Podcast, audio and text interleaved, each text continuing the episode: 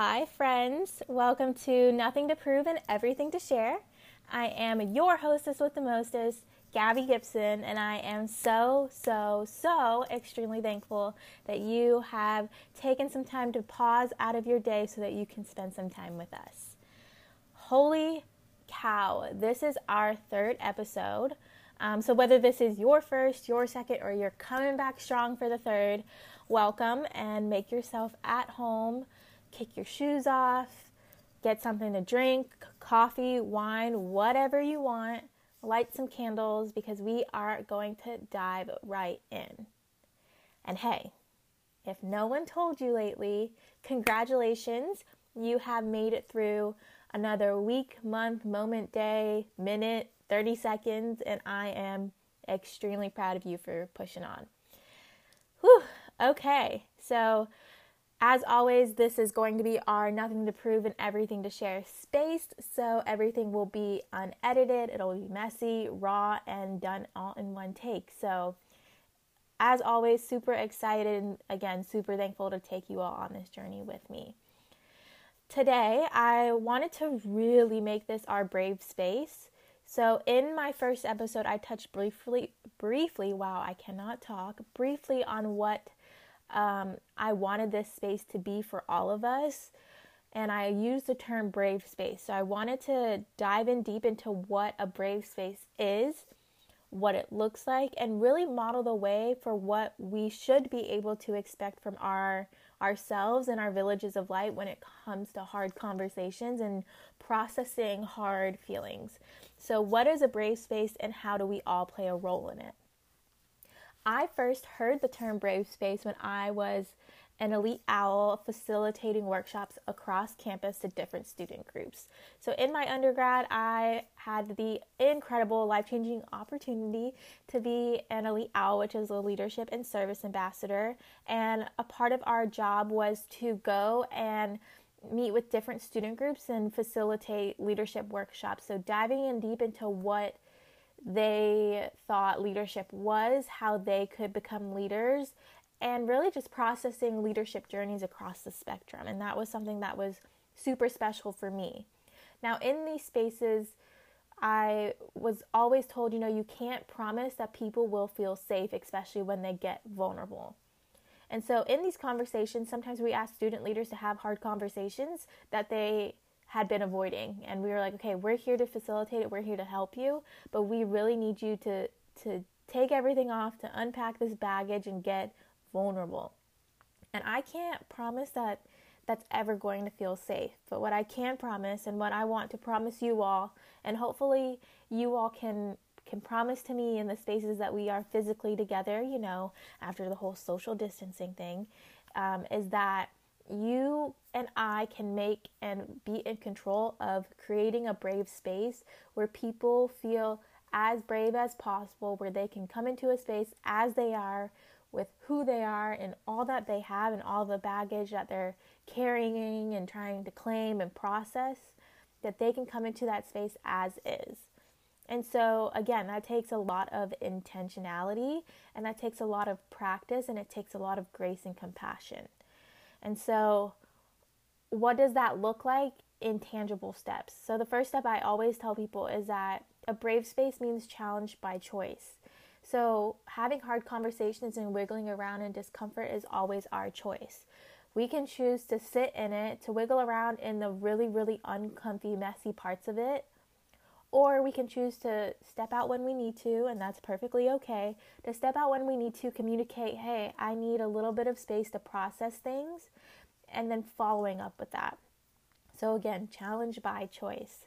The second one that I tell people, you know, in physical spaces, and I definitely, this is something that I'm putting myself a little bit later in the podcast, I get really vulnerable. And what I'm asking you all is what is said in our space, our sacred space right here, stays in this space, but whatever you learn can leave. And so, this is going to be a huge part of my story, a huge part of what I'm processing, a huge part of, um, you know, what I'm feeling. And I'm perfectly okay with sharing it.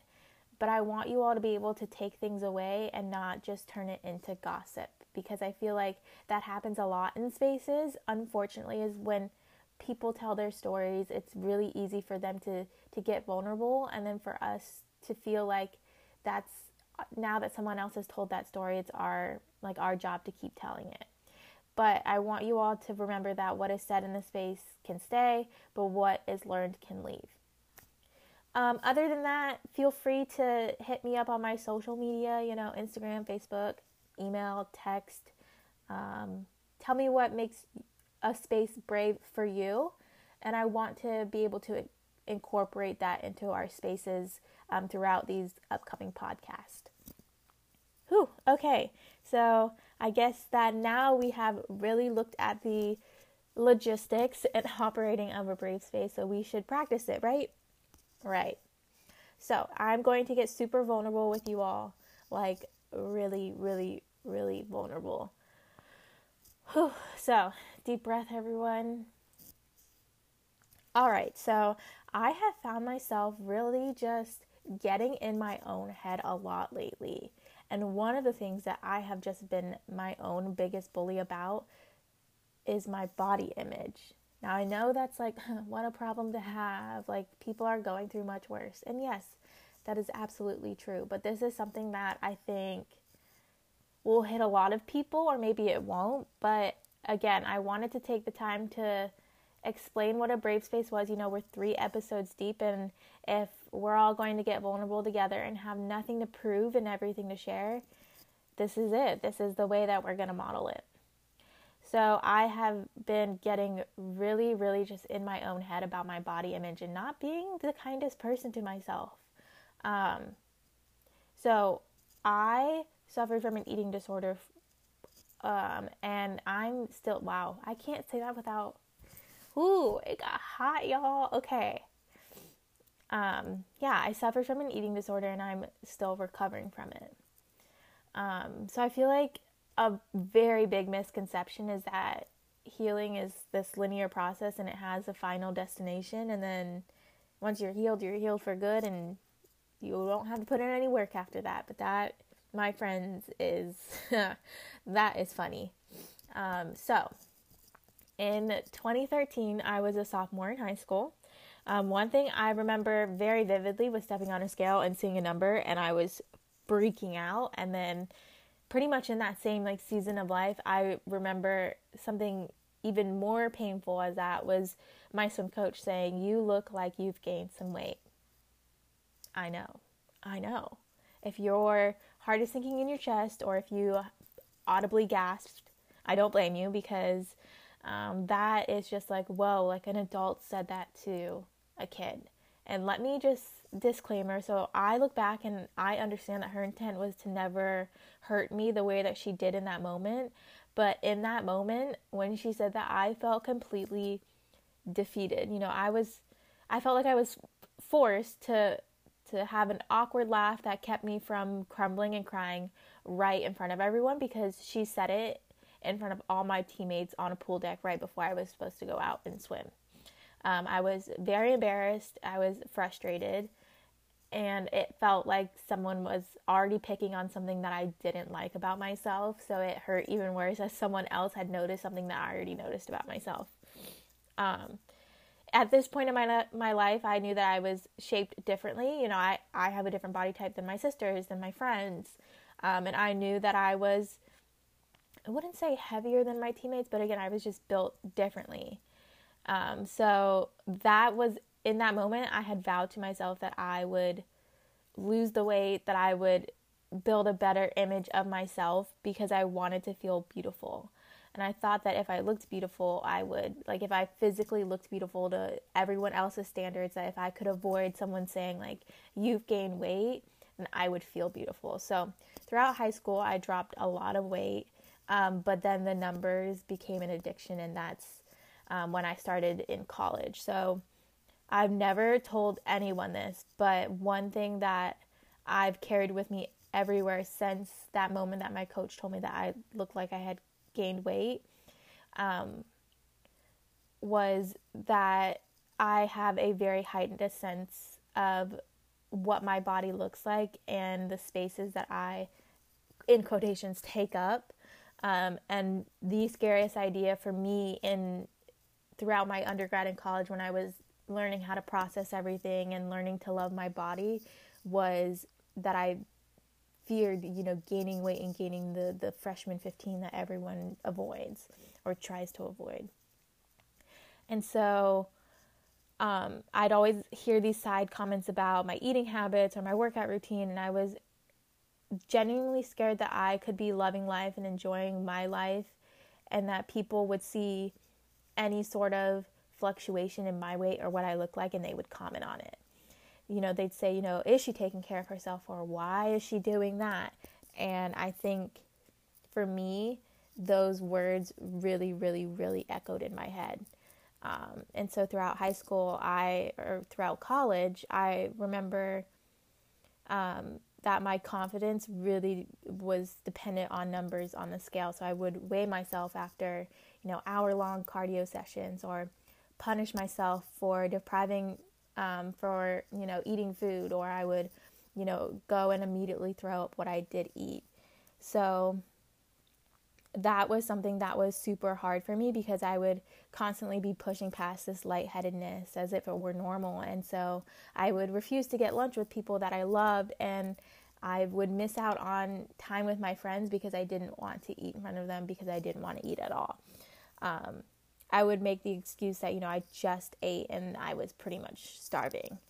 So I was in constant fear of my body and I was very, very in tune to what I thought other people saw and what I believed that I saw in the mirror. Um, I would always, you know, I would always convince myself, well, it's not that bad. Like, I'm still able to go on throughout my normal day. Like, I, I can still do homework. I can still run six miles a day. I can still do everything. So it can't be that bad.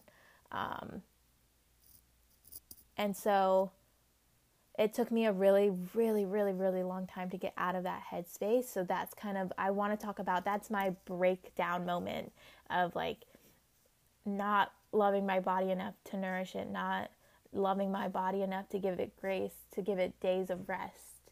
Um, and that has been something that's been on my mind a lot lately because I feel like, you know, people who do suffer from body dysmorphia, from an eating disorder, from bad body image. It's it's something that is is constantly on your mind because of a routine that you've built to heal because of habits that you've built to heal so that when things change like they are now it's something that takes a lot of adjusting and a lot of grace and compassion but it also takes and I'm realizing this a village of accountability which is why I think that it's been on my heart to share is that I need that connection and I need that piece of team accountability to help me get through this. And I know that if I don't share it and I kind of isolate myself, that those thoughts thrive in that silence. So here's to having nothing to prove and everything to share.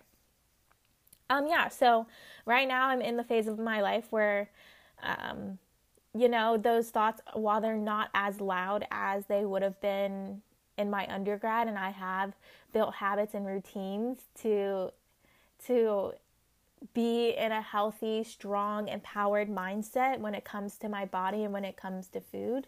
Um, you know, I I wanted to let people know that I think a lot of recovery and a lot of healing and a lot of breaking through is routine based. So when this whole coronavirus is, you know, sweeping across the world and routine is completely out the window, there's there's a lot that we can't do. So there's no um, going to the gym after a long day when you're stressed. Um, there's no picking up lunch with a friend and getting out of your own head. There's a lot of self isolation. So this is, I again, I guess this is my space to really break down how I'm feeling, so we can all break through together. Um, yeah. So We've talked about breaking down breakthroughs, body image, and now I want to go on to barre. So, um, right now, again, I told you all there's a lot that's just like, whoa, everything's happening at once, and I'm really not being kind to myself. And one thing I am so, so, ooh, I can feel it in my chest. Gabby, do not cry.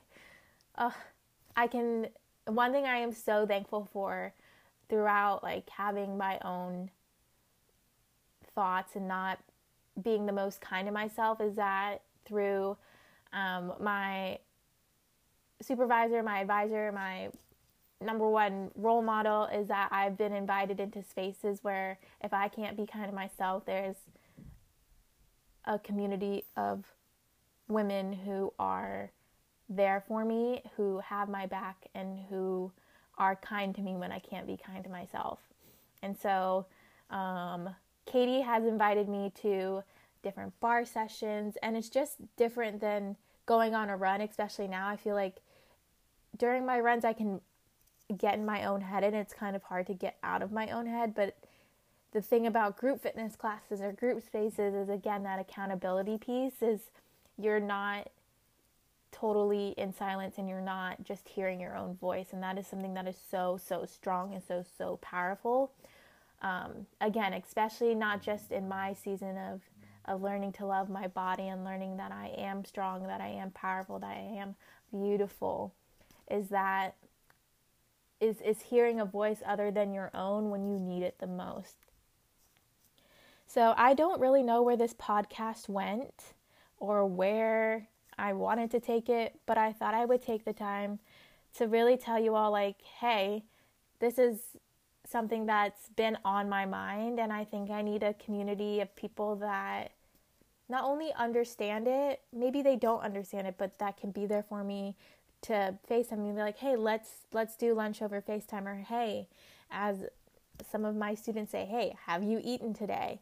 Um, so really check in on your friends because this a lot of our recovering and healing and just feel good moments are the ones that we've built from a routine, from having habits, from being surrounded by a community of people. And so, yes, that has been taken away um, in a sense, but again, it's on us to really be there for each other and to create a space where people feel brave enough that they can admit that they're struggling, but that they know that you and I have their backs.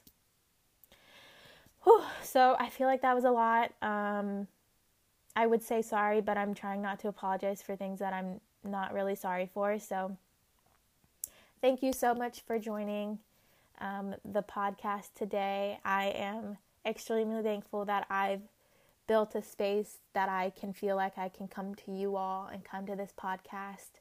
Um, not broken, but feeling everything I feel coming as I am and knowing that you all are there for me to process things, to listen to my rants and ramblings, and to, of course, always have nothing to prove and everything to share. So, thanks again for joining this podcast, and I am looking forward to seeing you all next time. Bye.